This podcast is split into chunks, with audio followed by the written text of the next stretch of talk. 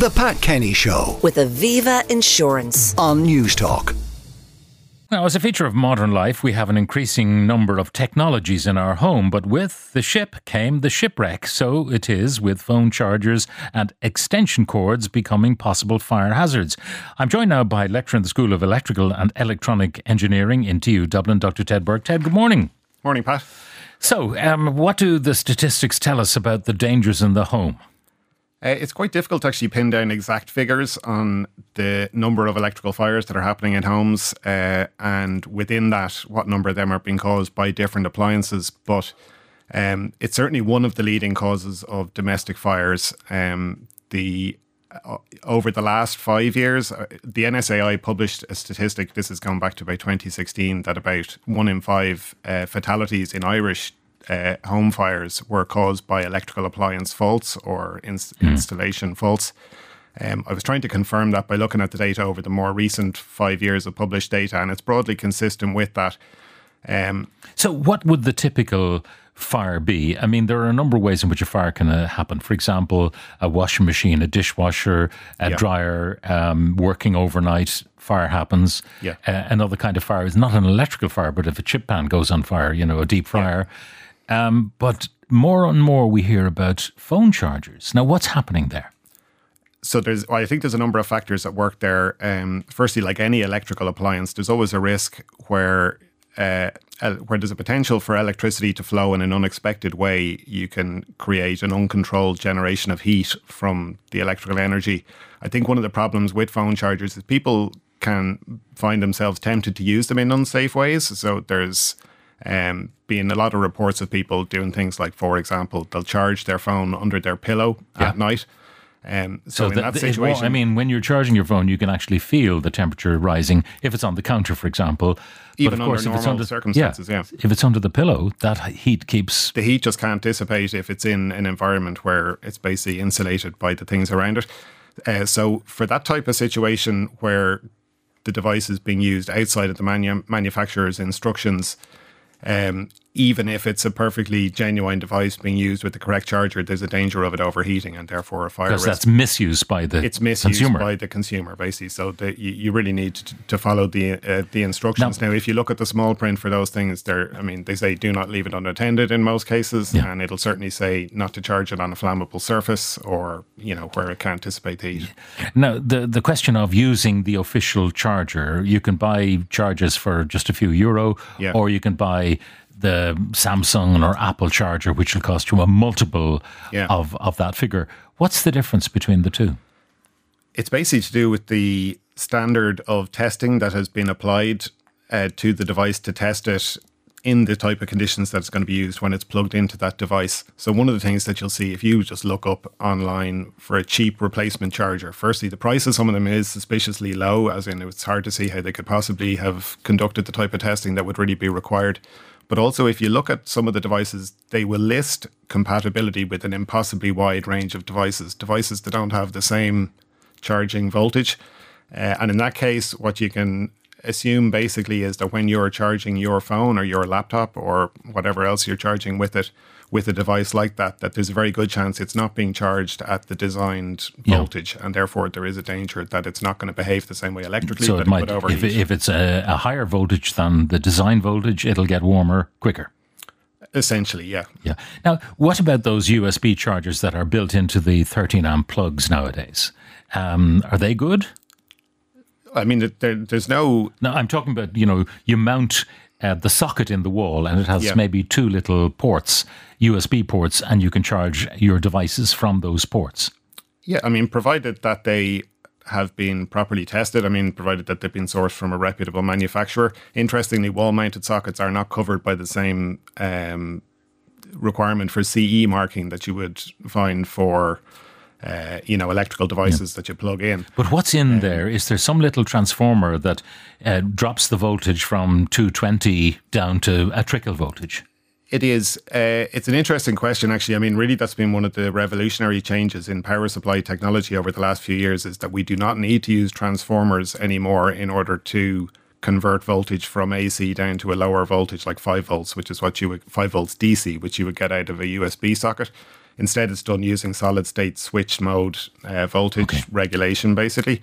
Uh, there's nothing there's nothing wrong with that. I mean, it's actually can be done in a very efficient way that generates very little heat in the process, just provided that the, the device has been properly manufactured and that it's not being used outside of its specified range. So, um, Okay, so that that's because one of the things about that is um, that that your cable will be metal at one end and USB at the other. You know, there'll be a Yeah. little metal tip. So if you were getting the full 220, you'd get a right whack.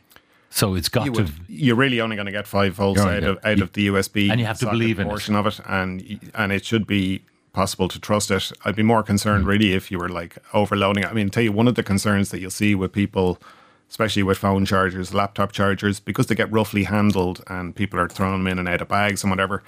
They're very prone to the leads becoming frayed. Like when a lead becomes frayed, you get a couple of possible problems there. One of them is that the, the fact that the, the wire is becoming thinner means that the same current going through it generates more heat and that can melt the insulation on the wire or whatever. But also with the likes of phone chargers, laptop chargers, they get really frayed around the plugs in a mm-hmm. lot of cases, and you will see sparking occurring or what we call arcing.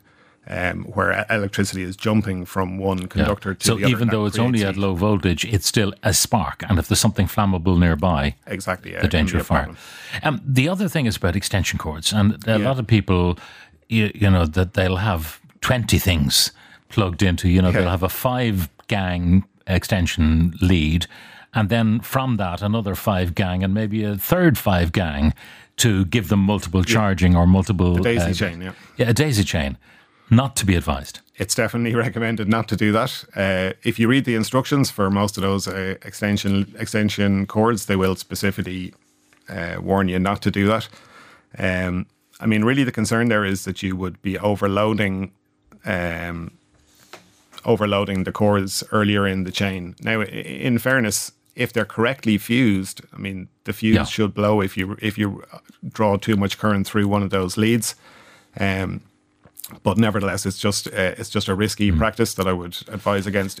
We have a problem with this because people need so many plug sockets now Yeah. because the number of devices, as you said, has it's multiplied by a factor of ten probably since Yeah, I, I mean, I always say to people who are designing an extension or a kitchen, uh, think of the number of, of sockets you think you need and where you need them, double it and double it again. you're exactly right. You You're know, exactly so right. you'll you'll never have enough, and you need them in the right places. you need them everywhere. Yeah. One of the other aspects of modern living is the number of cordless devices that you have. It might be a cordless vacuum cleaner. Yeah. uh, lots of cordless things. They, of course, have to be charged.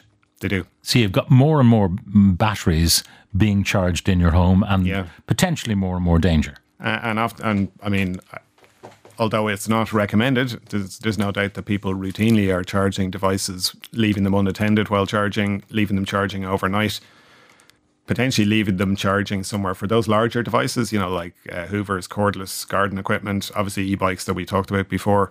It's important not to put them charging somewhere that they might present an exit Yeah. obstacle uh, if something does go wrong. You want to make sure you're able to exit the building without having to jump over. Now, some things uh, are encouraged to leave them charging when you're not using them. You know, Yeah. a, cordless vacuum cleaner, a mini vacuum cleaner, Yeah. Mm-hmm. it, you put it into its cradle. Um, is that safe? I would say that if it has been, if it's a device from a reputable manufacturer and you've uh, sourced it from a supplier where you're confident that it is the, the genuine article, uh, if it's CE marked, it should have been tested thoroughly during the certification process over its full range of recommended use. So, provided that you're using it within the set of parameters set out by the manufacturer in the instructions, those instructions will have been taken into account during the testing process, um, and it should have been tested over that full range. So, provided you're not going outside that, you should be okay. I would still, nevertheless, always think because there's a proliferation of these devices in the home, it's too late to really be thinking about what might happen in the event of a fire when the fire is already happening. You really want to just think about it routinely. Yeah, make sure you, you've got smoke alarms and uh, all, of that. Um, we now have circuit breakers rather than fuses in the modern home. Yeah. Some homes will still have the old fashioned ceramic um, fuse Yeah. that just screw in. Um, what's the difference between the two? How is the circuit breaker safer than the fuse? So the way the traditional fuse works, it's got a very thin piece of wire that the current for that particular circuit in your home, so that could be, let's say, the sockets downstairs or something like that. the current passes through the fuse, and if too much current goes through that circuit, for example, due to like a short circuit or an electrical fault somewhere in an appliance, uh, that very thin piece of wire burns out and it just ceases. It breaks the connection. supply, yeah, it breaks the connection.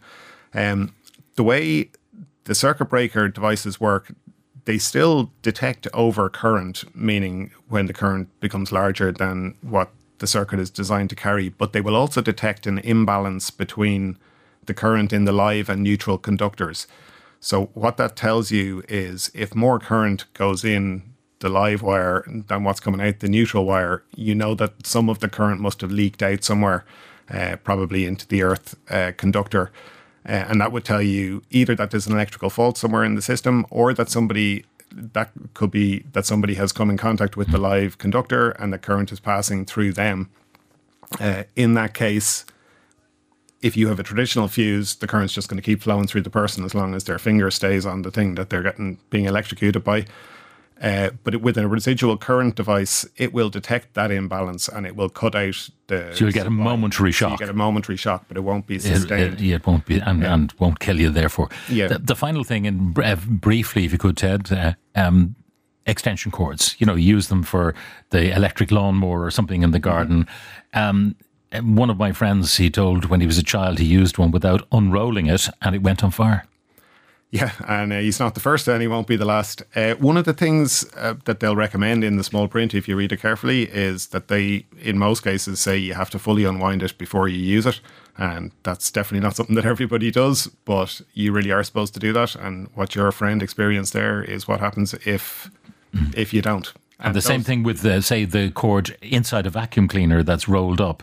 Um, you know, it may be tested for safety that if you only unroll two meters of it instead of 10 meters of it, it's not going to go on fire, or is it? If the manufacturer recommends that you pull the wire all the way out, then that's definitely what I would do. All right. Dr. Ted Burke, lecturer in the School of Electrical and Electronic Engineering at TU Dublin, thank you very much for uh, joining us. The Pat Kenny Show. with Aviva Insurance. Weekdays at 9 a.m. on Newstalk.